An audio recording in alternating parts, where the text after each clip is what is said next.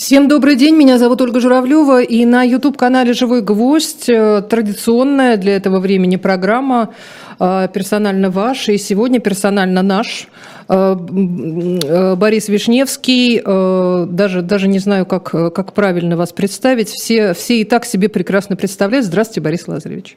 Здравствуйте, я надеюсь, меня нормально там слышно и видно. Да, вас слышно и видно прекрасно. Вас, естественно, как петербургского политика и депутата, естественно, уже забрасывают вопросами петербургской конкретной политики. Мы, наверное, к этому тоже обратимся, тем более, что есть у нас петербургские темы, в, так сказать, в общем, в общем потоке.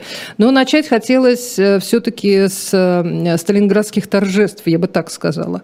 А, потому что вот последнее, что я увидела в новостях, что открыли памятник Сталину. А, на месте памятника, где, где был э, памятник только Жукову, теперь там и Жуков, и Сталин, и, по-моему... Ну, еще Василевский. Василевский, да, совершенно верно. А, ну что же, переимен... как это, повесили вывеску «Сталинград», э, вытерли, вылезали весь город к возможному, возможному приезду президента. А вы, кстати, считаете, что президент приедет? Да, скорее всего, это будет еще одна его рекламная акция поскольку она абсолютно укладывается в пропагандистскую линию, по которой надо максимально осуществлять нынешнюю спецоперацию с Великой Отечественной войной. Надо же все время рассказывать, что мы воюем со всем миром, что Запад и во время Великой Отечественной весь был против нас, что был нашим врагом, а не союзником, и таким образом проводить параллели между вчерашним днем и сегодняшним. На самом деле это, конечно, та самая фальсификация истории – недопустимости которой нам все время рассказывают из Кремля, но кроме того, что это пропагандистская акция, мне представляется совершенно чудовищным любой разговор о возможности возвращения имени Сталина чему бы то ни было в нашей стране. Э, если уж говорить о восстановлении исторических названий, то исторически, как известно, город назывался Царицын, а по опросу, который проводил даже абсолютно лояльный в ЦИОМ, 67% э, жителей Волгограда выступает против даже временного переименования, и только 26% выступает за. И вообще э, называть что-то именем людоеда в нашей стране, это значит э, плевать на могилы десятков миллионов жертв сталинских репрессий. Но исключать ничего нельзя. И к сожалению, мы наблюдаем еще один этап на пути возрождения сталинского государства. Ведь э, сталинское государство – это не просто государство, где стоят памятники Сталину, где книги в магазинах продаются его восхваляющие, я, к сожалению, это вижу, в том числе и в петербургских книжных магазинах, где что-то называют его именем. Не только это. Это государство, где человек – это винтик и пыль под ногами. Это государство, где каждый в любой момент может стать жертвой репрессий, жертвой органов, которые якобы не ошибаются, как говорили в сталинские времена. Э, и это государство, где э, вообще государственные так называемые интересы неизмеримо важнее человеческих, называет себя Родиной. И там же есть еще замечательный совершенно диалог, когда предлагают пожертвовать собой для государства, отвечают мы столько раз жертвовали собой для государства, что пора уже государству пожертвовать собой для нас. Так вот, государство – это инструмент, у него нет никаких отдельных интересов. А нам внедряют именно такую сталинскую идеологию, когда государство все, а человек ничего. И в рамках ровно этой идеологии, конечно же, э, выселяют Сахаровский центр, выселяют музей с квартиры, где жил Андрей Дмитриевич Сахаров э, в рамках этого же ликвидирует московскую хельсинскую группу, удивительную, замечательную организацию. Я, кстати, очень горд, что вот мой э, коллега, не один даже по партии э, Яблоко, Валерий Борщев и Светлана э, Ганушкина имеют прямое отношение и к Хельсинской группе, и к мемориалу, который закрывают, и к Сахаровскому центру. Это все, к сожалению, э, там звенья одной цепи. Это очень опасно, потому что если кто-то думает, что репрессии его не коснутся, и кто-то радуется, что сегодня под репрессиями оказываются политические оппоненты, он сильно очень заблуждается. Завтра точно так же даже те, кто организовывал эти репрессии, могут оказаться жертвами, как это уже было. Но, повторяю, э, это абсолютно недопустимая, на мой взгляд, вещь, но, к сожалению, в рамках сегодняшней российской политики я не исключаю ни переименования Волгограда в Сталинград, ни новой установки памятников, ни э, переписывания Конституции, где, как известно, есть крайне ненавистная нашим властям глава о правах человека. Вы же помните, как на встрече с членами даже уже супервояльного Совета прав человека президент Путин говорил, что права человека – это враждебное изобретение, оно нужно, чтобы э, нарушать наш суверенитет. И, э, конечно, единственной преградой для этого пока остается вторая глава Конституции, неизменяемая обычным путем. Ну, так могут и новую Конституцию нарисовать, где таких излишеств в виде прав человека уже не будет. Будут только права государства. Точно так же, как э, в сталинские времена.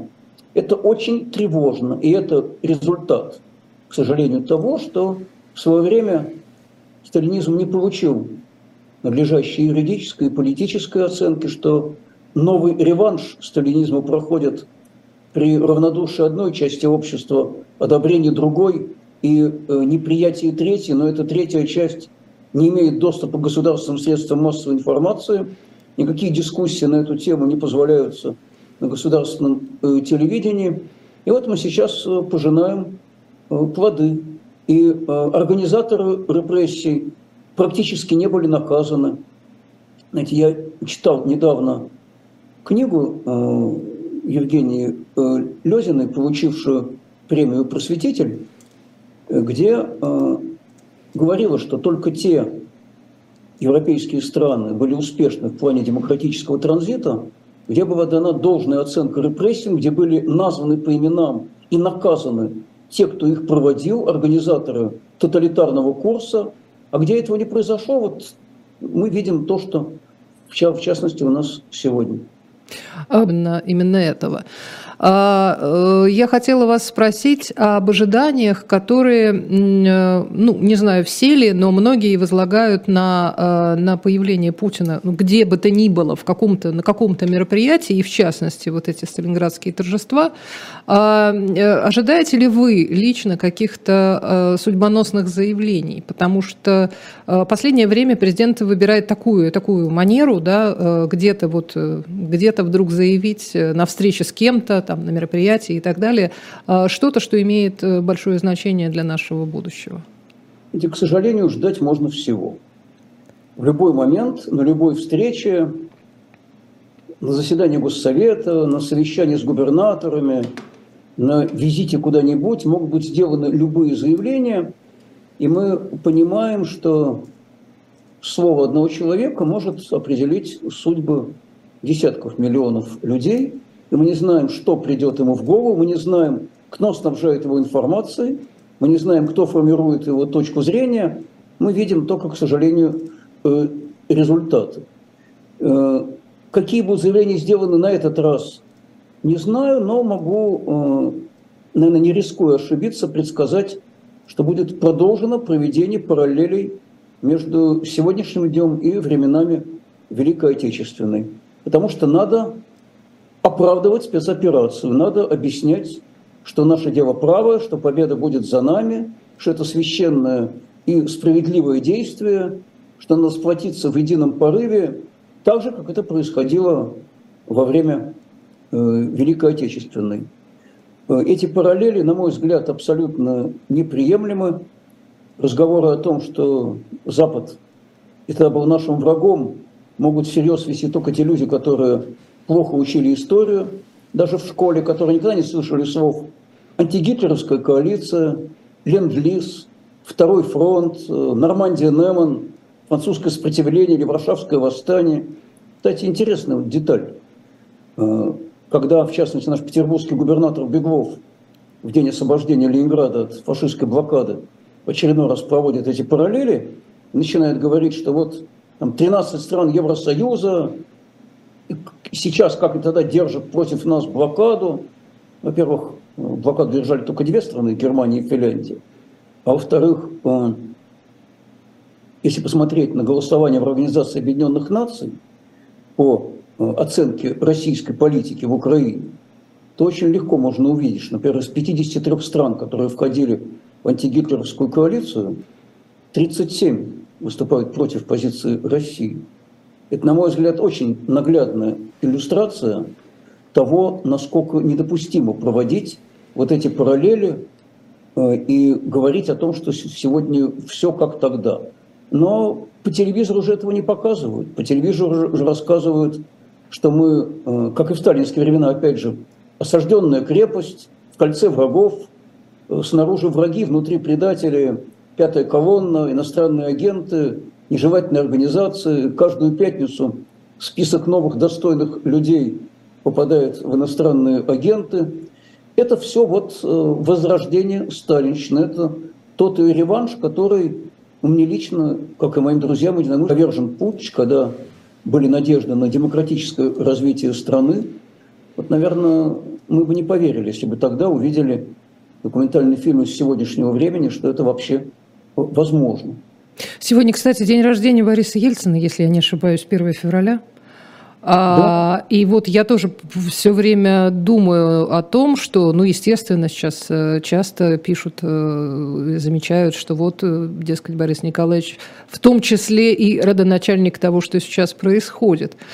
А, я с трудом себе представляю, как, как Борис Ельцин бы вот это все воспринимал.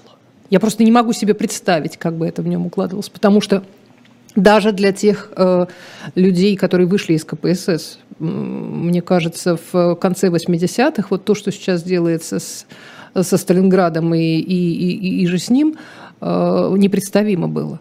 Или я ошибаюсь? Ну, знаете, Ольга, вот я бы очень посоветовал тем, кто нас смотрит, потратить немного времени и найти в интернете, на сайте Яблока или вообще в свободном доступе довольно большую брошюру, которую написал Григорий Явлинский, она называется «Причины». Там как раз очень подробный, очень честный разговор о том, почему пришли к нынешнему положению дел.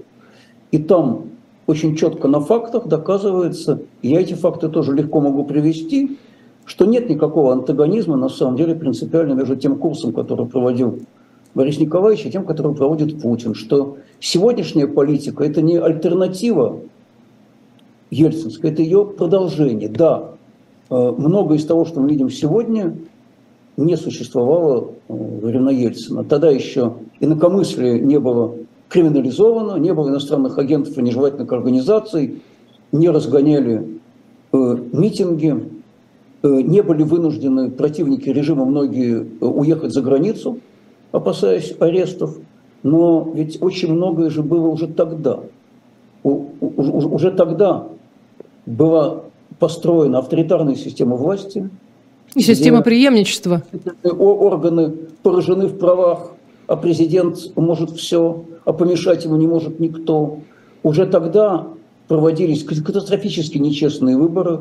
Вспомните выборы 1996 года президентские. Я э, очень, очень хорошо их помню. Уже тогда начинали подавлять очень серьезно свободу средств массовой информации, когда огромное количество СМИ превращалось средства массовой пропаганды. Причем вот все предпосылки были созданы уже тогда для всего того, что мы видим сейчас. А когда строится авторитарная система самодержавной властью президента, совершенно было свернуть в другую сторону на президентских выборах 2000 года. Можно было, сохранялась такая возможность, но предпочли Путина, который обещал порядок и безопасность, Э, вместо свободы и демократии. Но ведь известно же, что тот, кто жертвует свободой и демократии ради якобы порядка и безопасности, он теряет и э, то, и другое. Э, можно было и на следующих выборах тоже выбирать другой курс. Можно было не поддерживать действия российской власти в Грузии в 2008 году. Повторяю, были еще развилки, но, к сожалению, эти возможности Э, не были использованы. Э, Борис Лазаревич, я не могу э, все-таки не, не обратиться к тому, что пишут наши зрители, потому что есть, во-первых, вот сообщение, э, так сказать, за что купила. Полицейские оцепили офис отделения партии «Яблоко» в Санкт-Петербурге. А, что вы можете об этом сказать? Говорят, что там сообщение о минировании, что-то такое? Да, это произошло буквально перед нашим эфиром. Так. И, э, не веря в случайные совпадения. Вчера в офисе Петербургского яблока на Шпалерный, дом 13, проходил наш э, традиционный э, вечер написания открыток политическим заключенным. Это очень э, важная вещь. Мы каждый месяц это делаем. Вчера, кстати, больше 150 открыток было написано. И параллельно э, открывали выставку прекрасной э, художницы Елены Андреевны Осиповой. Это вот эти плакаты знаменитые. Легенда, легенда Петербурга, которая выходит на все протестные акции. Я многократно с ней встречался на этих акциях. Она в любую погоду, в дождь, в зной, в мороз выходит. Вот вчера мы устроили выставку ее, э, по сути, антивоенных плакатов в офисе. Там яблоко было очень много народу. Э, и сегодня э, мои коллеги в офисе готовили документы для муниципальных выборов, у нас будут дополнительные выборы в апреле месяце. Кстати, вот тоже говоря о развилках, еще раз хочу подчеркнуть, много было избирательных кампаний и в конце ельцинских времен, и в путинские. И каждый раз у граждан была возможность сделать тот или иной выбор. К сожалению, большинство из них или не ходило на выборы, считая это э, ненужным, бесполезным, считали, что ни на что не могут повлиять, или поддерживали курс нынешней власти. Посмотрите, к чему после этого пришли. И вот сегодня, когда наши коллеги сидят и готовят документы, врываются космонавты с криками «всем покинуть помещение, эвакуация», поступило сообщение о заминировании. Всех выгнали, вот до сих пор у меня нет информации, что пустили обратно. Но не, опять же, я не верю в, в такие совпадения, когда вчера проходит выставка картин художницы, которая дико раздражает власть. Мы видели на открытии этой выставки людей, ну, так очень похожих на сотрудников Центра Э, которые там тщательно все старались фиксировать, и никто их не знает, кто они такие. Ну, и, и они вообще очень узнаваемы, да, это правда.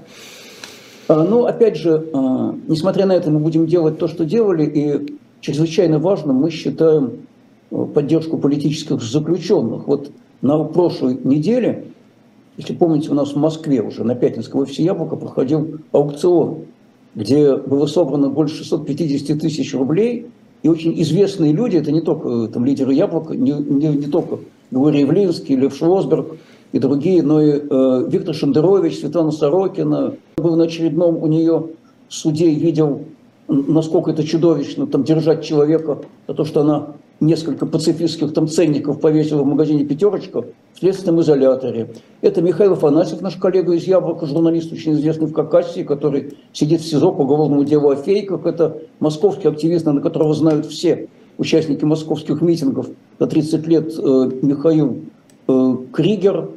Э, значит, и другие люди, в частности, конечно, это Алексей Горинов, московский муниципальный депутат, которого тоже на 7 лет отправили за решетку по уголовному там, делу о фейках. Вот восьми людям мы переведем эту помощь, и это абсолютно необходимое дело, мы будем обязательно продолжать этим заниматься. Вчера писали открытки и, и Горинову, и Владимиру Курмаузе, совершенно мужественному и светлому человеку, которому вообще грозит, кстати, э, больше 20 лет тюремного заключения, потому что одно из его трех уголовных дел – это дело по обвинению в государственной измене, там, якобы. Это как у Ивана там, Сафронова. Мы Сафронову пишем и писали э, открытки регулярно в «Яблоке», участвовали в пикетах его защиту, но, к сожалению, мы видим, что репрессивная машина не хочет давать обратного хода, это тоже, конечно, признак возвращения сталинщины. Кстати, э, о репрессивной машине. Помимо, э, помимо того, о чем вы говорили, и тех, о ком вы говорили, Э, очень часто приходят сообщения о людях совершенно неизвестных до, до сели, да, э, и поражают, во-первых, сроки. Э, например, вот по-моему, в Нижневартовске за поджог военкомата, в результате которого выгорел квадратный метр помещения, а человеку назначают 12 лет строгого режима а потому что это уже не просто какое-нибудь хулиганство, а это уже диверсия. Там. Недавно была информация о задержании восьмиклассников за диверсию на железной дороге. А, вообще даже страшно подумать, что, что может э, произойти. А еще больше поражает история типа того, что в туалете торгового центра женщина в кабинке оставила надпись антивоенную. И это камеры наблюдения зафиксировали? Это зафиксировали это не камеры наблюдения. Камеры Борис, наблюдения. Борис Лазаревич, это даже, даже, даже, даже мощнее получается. Это значит, что кому-то, кто пришел потом в эту кабинку и увидел эту надпись, хватило, да, хватило гражданского, простите меня, мужества пойти, значит, пожаловаться оказывается, э, камеры на тот момент, кто заходил, и вычислили эту женщину. Господи, боже мой, э, просто хочется, хочется задаться вопросом, люди, вам это зачем? Ольга, знаете, э, вот, кстати, если говорить о политических заключенных, кого еще на 100% обязан просто назвать, это светлейший, мужественный и мудрейший Юрий Алексеевич Дмитриев, который отбывает 15-летний срок по фальшивому обвинению. Он глава Карельского мемориала. Ему мстят ровно за то, что он не дает забыть о памяти жертв политических репрессий. Он создал мемориал Сандармох, я многократно там был вместе с моими коллегами, э, с Эмилией Славуновой и с другими. Э, и, конечно, с ним сводят счеты ровно за это.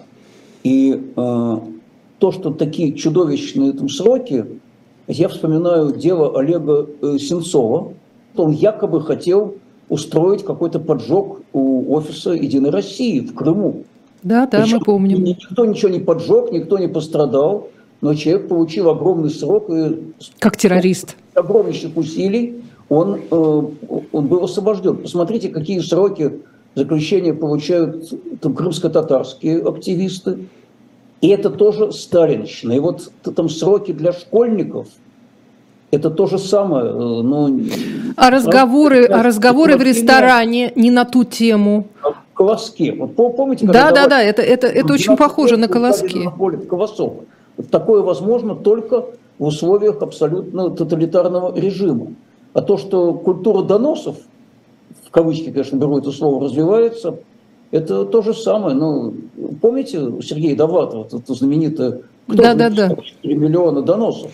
На Сашу Скочеленко э, донесла некая пенсионерка бдительная, которая увидела, что она делает, не поленилась пойти в полицию, настучать. Э, ну, ну и тогда уж, тогда уж Третьяковская галерея э, да, тоже. Третьяковская, Третьяковская галерея, это скажу вам, э, не хочется говорить просто песня, потому что это чудовищная песня, но, знаете, с одной вещи хочу начать, связанной напрямую с Третьяковской галереей. Это ведь Министерство культуры. Оно так вот отреагировало на анонимный донос, не анонимный, подумал, имя человека названо. Есть, есть, да, имя. С просьбой проверить на соответствие духовно-нравственным ценностям. Иуду не узнал. Самое. Министерство культуры. Э, много лет. А я это знаю точно, поскольку мы с моими коллегами, градозащитниками, за это бьемся, отказывается признавать ценность археологических памятников Охтинского мыса в Петербурге. Вас об этом как раз очень много спрашивают, да. Хотели строить 400-метровый небоскреб, и только огромные усилия гражданского общества, Яблок активнейшим образом в этом, в этом участвовал, градозащитники, э, позволили этого не допустить. Но там уникальнейшие памятники, которым много столетий, и Минкульт выступает фактически за их уничтожение – вот бульдозеры уже стоят на готове, чтобы снести эти памятники и построить там, там Газпромовский офис очередной. Но зато на донос по поводу Третьяковки это реагирует сразу. К нам на, вчера на выставку Елены Андреевны Осиповой приходил Дмитрий э, Шагин, основатель Митьков. Митек, да. Его встреча с Еленой Андреевной, они заочно друг о друге прекрасно знали, но лично никогда не виделись. А я недавно был у него в мастерской, как раз видел эту знаменитую картину. Митьки никого не хотят победить. В Москве. Митьки никого не хотят победить. Это же э, лозунг 86 -го года придуманный. Абсолютно мирный и добрый. Нет, были усмотрены э, политический подтекст и нежелательные интерпретации. Это, знаете, э, Александр Моисеевич Городницкий когда-то мне рассказывал, что его песни в 70-е годы цензура не пропускала периодически под таким, как бы, такой резолюцией.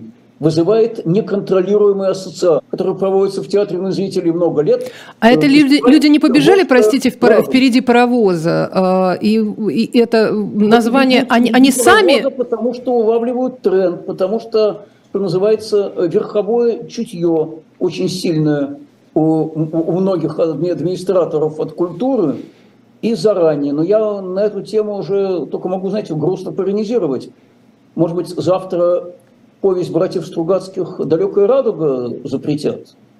У нас сеть У Стругацких много чего надо запрещать, если уж на это так смотреть.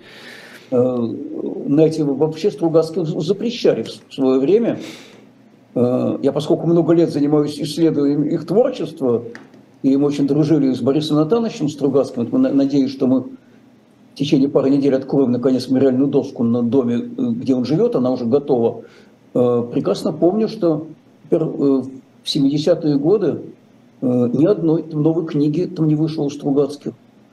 После того, как была раздавлена пражская весна, практически был перекрыт им канал, и ничего нового не выходило до 1979 года.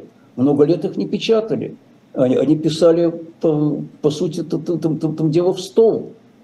Э, это тоже вот то печальное наследие прежних времен, от которого, конечно же, надо Э, избавляться, но вот это, вот это стремление угодить начальству, там, вычеркивая слово «радуга» и снимая там, картины с выставки, э, это тоже абсолютно как раньше. Вот, я вот похож... эта радость, с которой ну, люди бегут э, на то, чтобы понравиться начальству, настучать на ближнего, дальнего, знакомого, незнакомого. Откуда это, это такое желание? Э, они видят, что это востребовано, что это одобряется начальством, что на этом деле можно э, получить какие-то э, дивиденды. Какие? А. Какие пенсионерка, вот на, нажаловавшаяся на, на активистку, получает дивиденды? Что ей пенсию повысят? Скажут, нет, молодец, ей, пожмут ей, руку? ей, ей пенсию не повысят, но она, видимо, чувствует себя человеком с активной жизненной позицией. Вот она, Причастность. Она, она усмотрела, понимаете, э, э, э, это восстанавливает интерес к жизни. Наверное, знаете, мне не проникнуть в душу таких людей. Я никогда этого не понимал, но это, это к сожалению, происходит. И это тоже вот то самое возрождение того сталинского государства, где именно доносы были востребованы, более того, где человек – очень часто боялся не донести, что его обвинят в недоносительстве. Он знал, э, но не э, доложил. Понимаете? Да, ну поэтому легко себе представить, э, как, как нервничают вот те же там фестивали, те же, те же выставочные залы и так далее, если, если вдруг их заподозрят в том, что вот им жаловались, а они не дали ходу. Да, они, могу это себе представить. Э, там, самоцензурой. Потом они твердо знают, что за то, что запретишь, не накажут. Вот помните выражение из старых времен, то могут э, и наказать. Потому что есть люди, которые хотят занять э, там твое место, и они на тебя же и донесут о, о том, что ты вовремя не принял мер. Э, вы знаете, мы вот сейчас с вами немножко все-таки поговорили о литературе. Я, с вашего позволения, сделаю небольшую вставочку. Э, э, фонд «Всего хорошего» нужно заходить на shop.diletant.media и не только приобретать там то, что вам интересно, то, что вы любите, то, что вы хотите кому-то подарить, но и малую толику отчислять в фонд «Живого гвоздя». Сегодня предлагаю вашему вниманию автора, который, который которого я сама люблю, которую я сама люблю, потому что это книга Хиллари Мантл э, «Сердце бури» э, с печатью э, от Эхо. Все, все прекрасно. Я на всякий случай расскажу тем, кто не знает. Я читала Хиллари Мантл трилогию ее знаменитую о, об английской истории, а вот это вот история французская. Это в «Сердце бури», это «Сердце революции». Это люди, которые эту революцию делали, которые их в результате пожрала. А, такая тоже драматическая историческая а, канва. И а, я, как человек, который прочитал другую, другую историческую серию Хиллари Мантел, вам просто горячо рекомендую, потому что автор, она замечательный. Вот, заходите на shop.diletant.media, там, естественно, можно и дилетанты покупать, и другие всякие полезные, хорошие, хорошие штуки. Вот. А мы, соответственно, на, на часть этих средств будем покупать хорошие и нужные нужные штуки для живого гвоздя. А, я думаю, всем будет от этого только лучше. Мы возвращаемся к нашей беседе с Борисом Вишневским.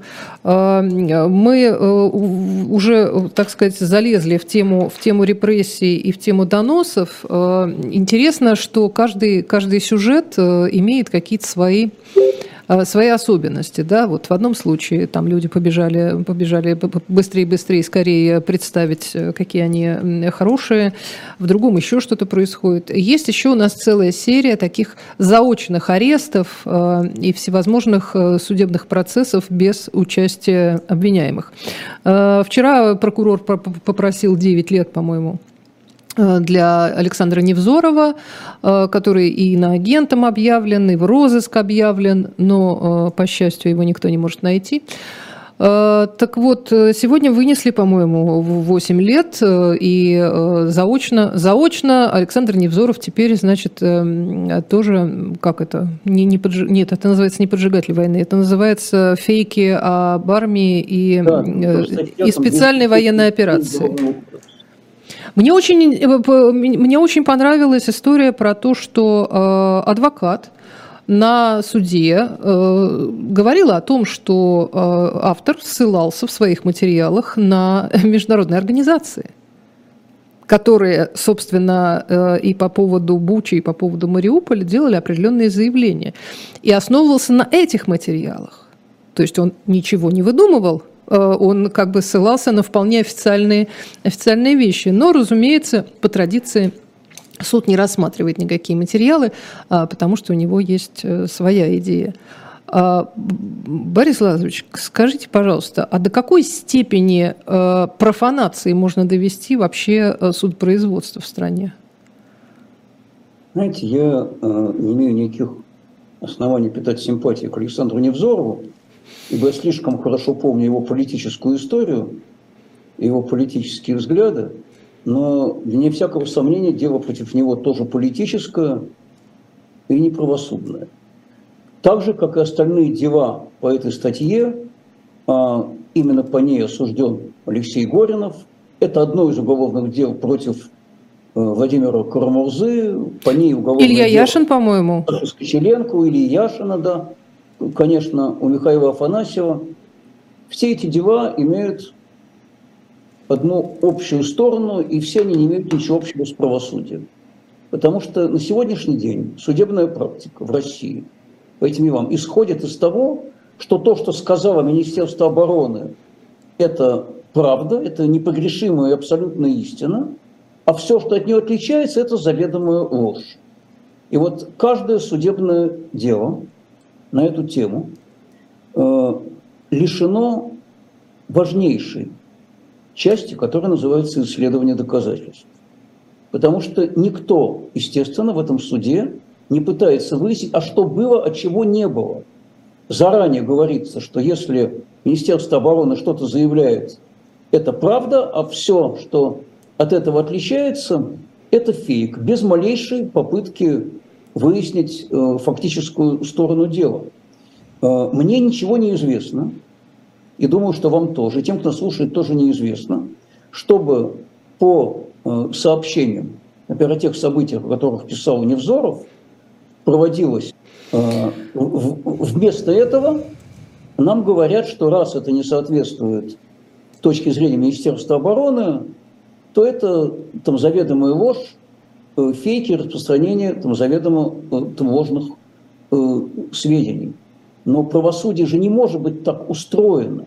Я хочу напомнить, в апреле прошлого года, когда был съезд Яблоко в Москве, э, одним из пунктов нашей резолюции там было требование к независимому объективному расследованию всех, подчеркиваю, всех сообщений о возможных военных преступлениях. И ничего этого не было сделано. Вместо этого мы видим серию уголовных дел о фейках. Но это означает, что мы имеем дело просто с политическими репрессиями, а не с правосудием. Как бы ни относиться к тем, против кого эти дела возбуждены. Я думаю, что когда времена изменятся, эти дела и эти решения будут э, пересмотрены, многие из них, а может быть и все. Э, потому что э, правосудие по ним, по сути дела, э, не осуществлялось. То же самое относится к делам о дискредитации армии, хотя они пока большей частью административно. Но вот, кстати, 40 почти моих коллег из Яблока находятся под административным преследованием за дискредитацию, и несколько человек под уголовными там, делами за фейки. Э, завтра в Петрозаводске будет суд э, у Эмилии Слобуновой, которая была председателем партии «Яблоко», сейчас она член политкомитета и депутат законодательного собрания Карелии, она на заседании парламентского комитета позволила себе заявить, что когда в Карелии не хватает школ и детских садов, э, насколько вообще правомерно выделение там, денег на спецоперацию. За это депутат от «Единой России» немедленно написал на нее донос. Кстати, самый богатый депутат законодательного собрания Карелии, господин Леменчук, там, судя по декларации. И вот завтра будет рассматриваться это дело в Петрозаводском суде. Кстати, интересно, что тот же самый Леменчук э, со страшной силой э, выступал в том же законодательном собрании Карелии недавно – против э, нашей инициативы в том, чтобы запретить пропаганду ядерной войны. Мы выступали с такой инициативой во всех парламентах, где у нас есть депутаты. В Петербургском законодательном собрании нам даже не дают рассмотреть это на заседании. Подождите, это, подождите, подождите. А можно, а можно э, поподробнее об этой инициативе? Конечно, Ольга. Э, понимаете, мы же видим, что сейчас то, что раньше было уделом фриков – типа депутата Евгения Федорова с его движением нот, который там ходит с флагами и кричит, что мы захвачены Америкой, и Путину надо предоставить чрезвычайные полномочия. Вот раньше только депутат Федоров кричал, что надо шарахнуть ядерной бомбы, э, ядерного удара для э, достижения этого решительной э, победы. Видимо, люди в детстве в солдатики не наигрались, они не понимают, что в ядерной войне не будет э, победителей, что человечество в Четвертой мировой войне будет воевать э, луками и стрелами, как там кто-то в свое время там сказал, когда его спрашивали, чем оно будет воевать в третьем. Сказал, в третьем не знаю, в четвертом луками и стрелами. И мы разработали проект инициатив, который запрещает любые призывы к применению ядерного оружия как самоубийственные для человечества. Подождите, а вы, а вы верите, что вот в этой... Э Э, в этой обстановке, в этих обстоятельствах, мало того, что инициативу кто-то вообще примет во внимание, но и что это может как-то работать? Что кто-то будет останавливать Дмитрия Медведева в его э, пламенных вот этих вот историях про подсвинков и, и э, ядерный пепел, кто-то будет всех верим остальных то, останавливать? Об этом надо говорить. Мы верим в то, что надо приковывать к этому внимание, что надо предупреждать что любые разговоры такого рода – это э, пляска дикаря с зажженным факелом у бочки с порохом, понимаете? Что это очень плохо может кончиться, потому что общество приучают к тому, что можно и, может быть, нужно применить э, ядерное оружие, если иначе не получается. Но вот я напоминаю, что 60 лет назад был Карибский кризис – и тогда мир стоял на грани ядерной катастрофы. Но удалось удержаться. На краю все-таки возобладал разум. Почему возобладал? В том числе потому, что во главе противоборствующих сторон Соединенных Штатов и Советского Союза стояли люди, как бы к ним ни относиться, которые помнили войну, которые понимали, чем это может закончиться. А сегодня, например, нашей страной руководят люди, которые в армии не служили, в боевых действиях не участвовали. Для них война – это нечто э, на компьютерном экране, в том числе и э, применении ядерного оружия. Для них это ситуация, где они смотрят на красивые картинки, где, если что, можно нажать кнопочку на компьютере и отмотать назад. Но только не получится, если, не дай бог, будет применено даже тактическое ядерное оружие, события могут принять абсолютно э, необратимый характер. Борис Лазаревич, простите меня, я с вами не соглашусь. Э, я не соглашусь с тем, что э, вот эти люди, которые сейчас так легко говорят о том, как они сдохнут, а мы попадем в рай и так далее, что они этого всего не знают. Они точно так же Э, это все люди старше 50, грубо говоря.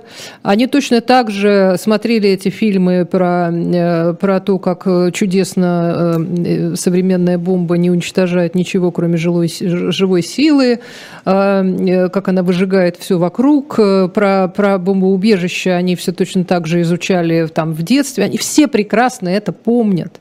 Это люди, которые выросли в антивоенной стиле, но уж во всяком случае это было с ними всегда – знаете, может быть, они и выросли в этой обстановке. Их близкие а воевали. Они, они выросли, как и я, в ситуации, когда с лозунгами э, «Миру мира нет войне» ходили на демонстрации. Да, да. Сейчас за эти лозунги возбуждают административное дело и дают там штраф в 30 или 50 тысяч рублей.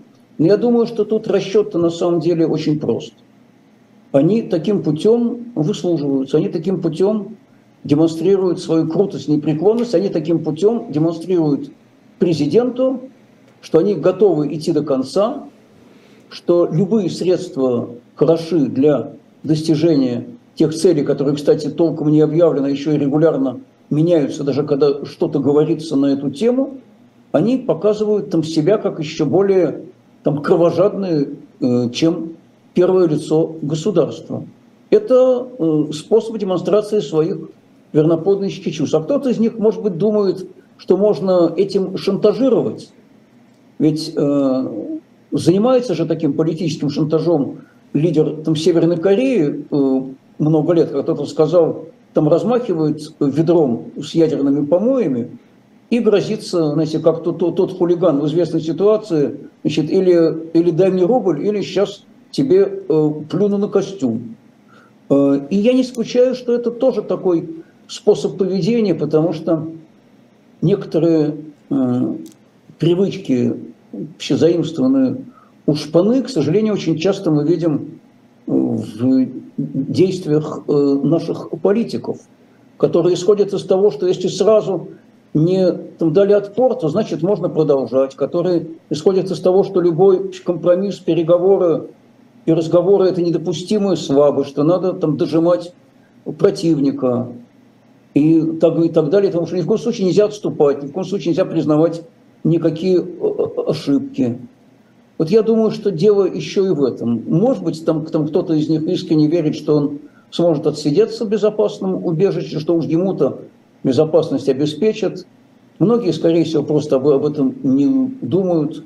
Но в любом случае эти призывы самоубийственны, и эти призывы недопустимы с той точки зрения, повторяю, что почти каждый день с экрана телевизора огромное число российских граждан слышит рассуждение о том, что нет ничего страшного в применении там, ядерного оружия. Я вам больше скажу.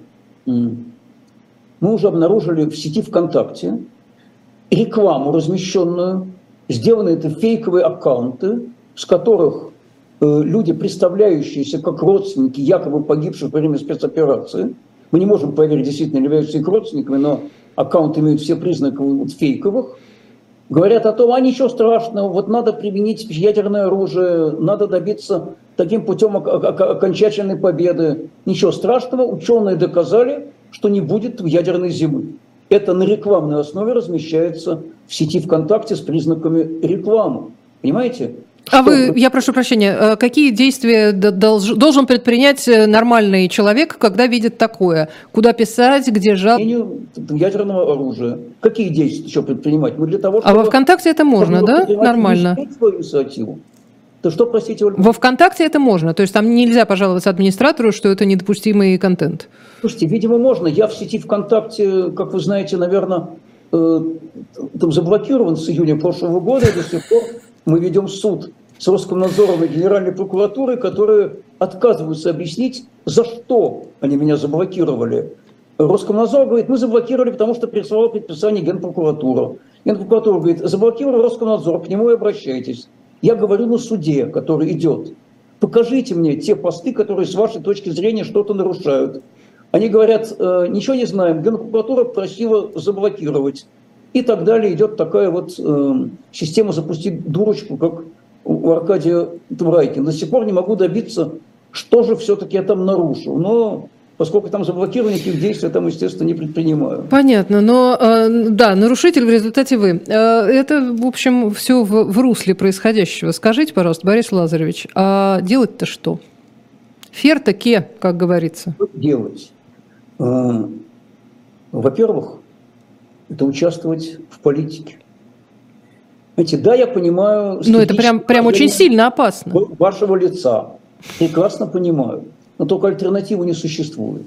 Вот многие годы многие люди считали, что политикой заниматься не надо, что это грязное дело, можно не ходить на выборы, ни в чем не участвовать, мы выше этого. Э, кстати, не раз, к сожалению, призывы, в том числе не участвовать в выборах и вообще страница политики я слышал от спикеров, которые были э, в эфире э, «Эхо». У нас разные спикеры были, правда, и это тоже было, да. Ну, было такое. А, значит, если ты не занимаешься политикой, политика будет заниматься тобой. Э, приходить к нам в яблоко, э, быть наблюдателями на выборах, быть членами избирательных комиссий, быть волонтерами, выдвигаться как кандидаты, участвовать даже в тех выборах, которые проходят вот сегодня в этих э, условиях, потому что если этого не делать, мы только этим облегчаем там задачу. Это первое. И второе, значит, постараться понять причины происходящего. Вот одна из задач оппозиции, которая сегодня в России, это объяснять другим, почему же мы к этому пришли, что, что, чтобы это не повторялось. Что надо делать, я уже говорил, обязательно поддерживать политических заключенных. А причины анализировать, чтобы не повторить ошибки, когда будет там новый шанс. Потому что когда 30 с лишним лет назад вот э, демократические силы добились огромного успеха на выборах. Я прекрасно это помню. Участвовал в выборах, начиная с 89 года. В 90-м году был и избран там депутатом еще первого призыва. А, мы мало что э, умели тогда, к сожалению. Мы очень хотели изменить все к лучшему, но не очень понимали, как это делать. Вот за 30 лет накопился огромный опыт, который нужно использовать, помогать беженцам, нужно помогать политическим заключенным, нужно помогать тем гражданам, которых возникают проблемы, никак не связанные со спецоперацией. Я хочу сказать, что вот у нас по фракцию «Яблоко» в питерском парламенте к нам, своим коллегой Александром Шишловым, огромное число поступает обращений, которые там связаны и с попыткой реновации так называемой. Я думаю, что жители Москвы там знают это слово особенно, когда людей хотят выселять из хрущевских кварталов и делать это в принудительном порядке, выселять неизвестно куда, не гарантируя такие же жилищные условия. Борис Лазаревич, это вообще отдельная абсолютно тема. И очень по-разному все это происходит. Да. Делать. И, э, и что, что еще очень важно, э, повторяю, это принимать участие в политике и выборах. Все, кто от нас выдвигается на выборы, как и в прошлом году, идут а, а, открыто с лозунгом «За мир», с антивоенной позицией. И для гражданина это безопасный способ поведения. Вот самый, самый безопасный способ проявить свою антивоенную позицию – это прийти на избирательный участок и проголосовать за кандидатов, которые идут с этим лозунгом. За это точно не накажут. А, ну, а кандидаты-то останутся? У нас мы, мы, мы уже этот опыт э, много лет наблюдаем. Когда ты э, смотришь на оставшихся в результате каких-нибудь там э, предвыборных баталий на список оставшихся и понимаешь, э, что, в общем, уже выбирать не из чего. Это как это не из Посмотрите, пожалуйста, на Московскую городскую думу. Там есть и Максим Круглов, и Сергей Митрохин, и Евгений Бунимович, и Владимир Тамрушков. Но мы же выбираем каждый в своем округе, а в округе да, обычно да, остается да, уже ноль. Тут, тут, тут только что получаю сообщение, что, естественно, в офисе Питерского яблока никакой вообще бомбы не обнаружили. Да что просто, вы. Просто нужно было вообще напугать, или кто-то специально устроил провокацию, парализовать там работу на какое-то время. Э, в питерском законодательном там собрании, несмотря ни на что, фракция «Яблоко» есть, 10% даже по официальным оценкам за нас голосовало на, выборах в 2021 году. Есть наши коллеги и в Карелии, и в Пскове, и в других регионах. Не все зачищено в политическом пространстве, понимаете? Э, выборы проходят постоянно, и если опустить руки и сказать, а все равно ничего не выйдет, они все равно сделают все, что хотят, они, конечно же, сделают все, что хотят. Только потом, кому вы пойдете, кто будет там транслировать эту позицию, которую разделяют очень многие граждане с парламентской трибуны. Э, на сегодняшний день ведь очень важно, чтобы люди имели политических представителей. Я встречаю огромное число людей на улице, которые благодарят ровно за то, вот главным образом за то, что мы говорим с трибуны парламента, мы это яблоко имею в виду, то, что они хотели бы сами сказать, и то, что они думают, что кто-то их представляет. Не просто кто защищает, а кто-то их представляет. А иначе будет как в Государственной Думе, куда оппозиция не допущена, и где пять партий Путина в разных костюмах, э, неотличимые друг от друга там, до степени смешения. Большой привет так называемому умному голосованию, которое нам рассказывало. Помните, что единороссы сейчас поддерживали коммунистов, сильно насолим Единой России. И вот сейчас у нас в Питере организация «Справедливой России» фактически оказывается, как пишут, под контролем вагнеровец. Но это же просто чудовищная степень политической деградации. Так что э, ходите на выборы, помогайте э, и поддерживайте тех, кто разделяет ваши ценности. Я, кстати, тут... Вы знаете, простите, пожалуйста, я...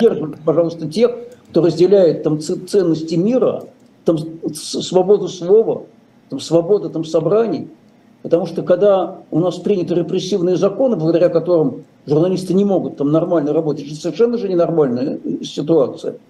Мы в питерском ЗАГСе с коллегой Шишловым несколько месяцев пытаемся вынести на обсуждение проект заявления, чтобы эти все законы отменить, потому что мы понимаем, что он затыкает рот журналистам, а не только обычным там, гражданам. Вот только мы на этом настаиваем. Так, э, очень важно, чтобы общество об этом знало, что не все одинаковые. Что есть кто-то, кто не опускает рук, кто борется за их права, кто вместе с ними. Вот, э, а вы не раз, боитесь, что из этого общества выйдут самые... Закончу, Ольга. Да. Э, к сожалению, много приходится после публичных акций быть в отделах полиции, помогать задержанным. Да, а, да, освободить мы никого, как правило, там не можем. Мы можем поддержать морально, чтобы люди понимали, вот э, как в, в, в хорошо известной песне английской «You will never walk alone» «Ты никогда не будешь один». Человеку очень важно знать, что он не один. Гражданам очень важно знать, что они не одни, что есть политики, их представляющие, которые думают так же, как они, и которые представляют их интересы. И это не только политзаключенным важно представлять, что они не одни, это и тем, кто на свободе очень важно понимать, что они не одни. Мы стараемся в меру наших сил таких граждан представлять, им помогать. И вот, вот ходим по очень тонкому льду, очень тонкому, прекрасно понимаем, что в любой момент партию могут закрыть. Дмитрий Медведев тут недавно уже говорил, что надо тех, кто не разделяет государственную политику, выступает против нее, устранять из политического ландшафта. Мы прекрасно понимаем, кого он имеет в виду. Но, знаете, э, можно закрыть мемориал или Хельсинскую группу, но нельзя уничтожить правозащитное движение. Можно закрыть яблоко, но невозможно уничтожить людей, не согласных с нынешней политикой. Мы сколько можем, будем представлять этих людей э, в любой форме, которая будет нам доступна. Скажите, а такого политзаключенного, как Алексей Навальный, э, поддерживаете? Мы ему желаем сил, там, здоровья и освобождения. Э, он, конечно, один из тех политических заключенных, которые там должны быть на свободе, и дело, дело против которого совершенно очевидно э, политическое. Но я хочу подчеркнуть, что есть очень много людей, которым, к сожалению, приковано там, куда меньшее внимание – и о которых нужно тоже говорить там, каждый день. Те, о которых вы тоже говорили ведь в этом эфире, что которых вообще мало кто знает, мало кто знает эти имена. Вот мы стараемся больше внимания обращать на тех, о ком меньше говорят. Очень приблизительное, потому что и по центральному телевидению менее, не говорят ни о ком. И, и тем не менее оно существует. Повторяю, свобода необходима всем политическим заключенным. Э, и у нас сегодня Каждый день почти появляются новые политзаключенные, вот по статьям о дискредитации и фейках, и мы абсолютно уверены, что настанет время, когда репрессивные законы отменят, когда выйдут на свободу все, кто осужден по этим законам, а наказаны будут те, кто осуждал, те, кто фабриковал дела, кто составлял протоколы, кто там сажал. И э, я думаю, что это время обязательно наступит. Э, и для, для этого в, в том числе мы и работаем. А что вам дает э, эту надежду? Я постоянно сейчас слышу о людях, ну, об, об обычной жизни, да, что люди не могут э, планировать э, свою собственную эту жизнь больше, чем на до конца недели. А вы как-то вот пытаетесь за что-то держаться, за какое-то будущее. Откуда вы это берете? Нам дают надежду люди, которых мы представляем, которые нас поддерживают. Вот если бы каждый день, повторяю, не встречались на улице, в магазине, в транспорте, люди, которые подходят, благодарят, говорят, что для них очень важно то, что мы делаем, наверное, было бы работать на порядок сложнее. Политик ведь не может работать в одиночку. Политика – это командная игра, и не только в том смысле, что ты должен быть вместе с единомышленниками, и, и очень важно, что есть, есть огромное число единомышленников у нас в Яблоке, с которыми вместе мы работаем. В этой команде условно и те граждане, для которых мы существуем, мы объясняем им, что мы должны быть европейской страной, что нельзя жить так, как жить мы живем сегодня. А еще, знаете, какая вещь там дает там надежду – Э, то, что один раз тоталитарный строй э, уже прекратил свое существование. Это уже было. Если это один раз оказалось возможным, значит, это окажется возможным еще раз. Но важно не повторить тех ошибок, которые были тогда. Почему верим, что Россия европейская страна, и это дает надежду? Да потому что самые важные моменты вот в истории последних веков как раз были связаны с, с тем, что устанавливались там, связи с Европой, что заимствовались и европейские там, ценности, ценности там, свободы, демократии, разномыслия. Это крайне э, важно. Да, сейчас мы понимаем, что президент Путин там старается всячески проводить антиевропейский курс. Но этот курс тоже не вечен. И, э, и политические организации, которые предлагают альтернативу, они обязаны сделать все для того, чтобы этот курс изменить, чтобы приблизить перспективу. Вот, э, и это, это дает нам надежду, и для этого мы работаем каждый день. Это Борис Вишневский. Сегодня был персонально ваш на «Живом гвозде». Меня зовут Ольга Журавлева. Особое мнение Гарри Каспарова. В общем, у вас еще впереди много интересного. Спасибо большое, Борис Лазаревич. Всего доброго. Спасибо.